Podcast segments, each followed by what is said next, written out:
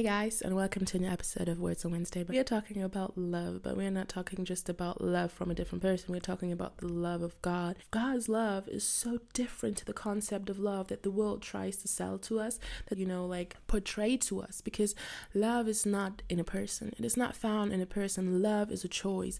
Love is not a feeling, but love is a choice. You choose to love a person. You choose to love God. You choose to love. And love is not all rosy and glamorous and all of that, but love is go crying together, breaking together, they're falling and helping each other up. And the same it is with like God. It's like this is the love.